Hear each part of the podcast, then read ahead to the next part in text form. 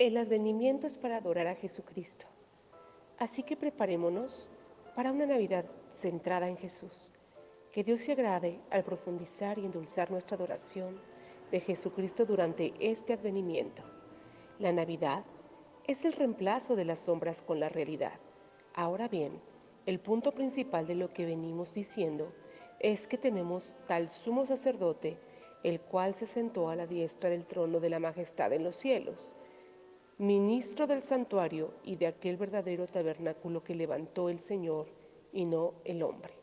Hebreos 8, 1 y 2.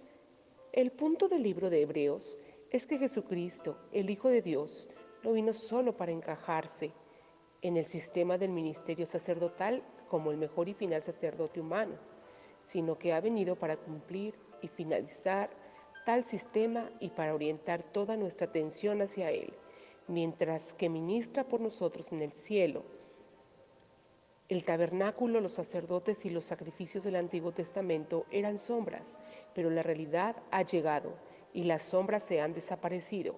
Aquí hay una ilustración del advenimiento para los niños y para los que antes éramos niños y nos acordamos de cómo era ser niños. Supongamos que usted y su mamá estuvieran separados en el supermercado y que usted empezara a asustarse y que no supiera dónde ir y que corría al final del pasillo y que justo antes de empezar a llorar ve una sombra en el piso que se parece a su mamá. Esto le hace feliz y le da esperanza. Pero, ¿cuál es mejor? ¿La felicidad de ver la sombra o de ver a su mamá? Así es cuando Jesús llega a ser nuestro sumo sacerdote y así es la Navidad.